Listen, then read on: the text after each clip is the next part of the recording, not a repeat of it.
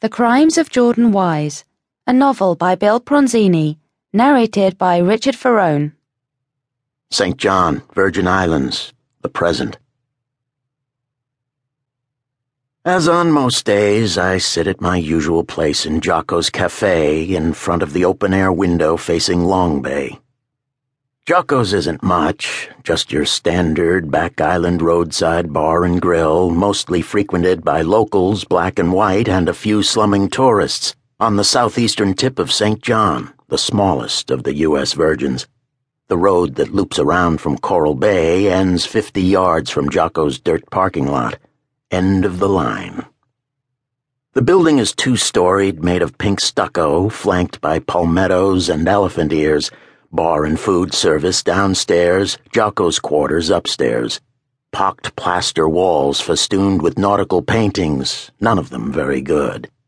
Dozens of color snapshots of customers with and without Jocko. Old, mismatched furniture.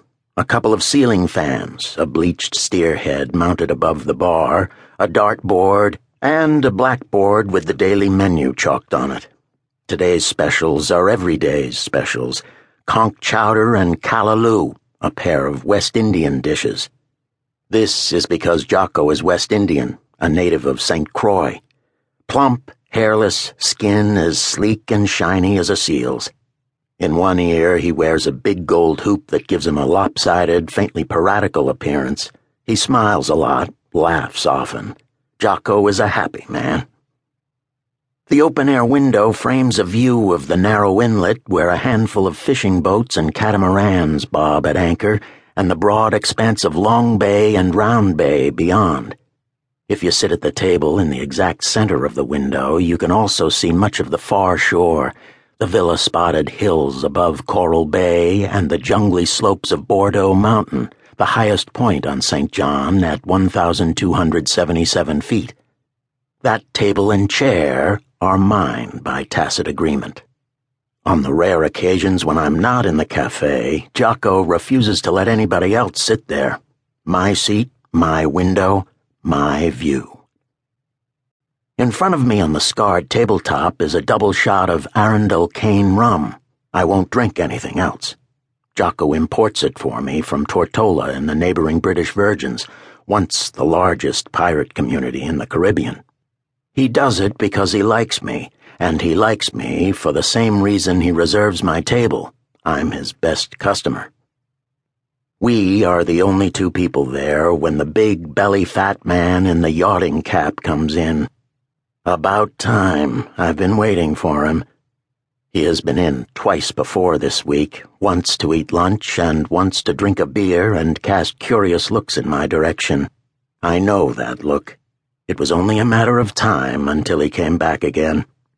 This visit, he doesn't sit at the bar. Thirty seconds after he walks in, he is standing between me and the window, smiling in a tentative way. His rough textured face is like something sculpted out of wet sand. The yachting cap has no significance.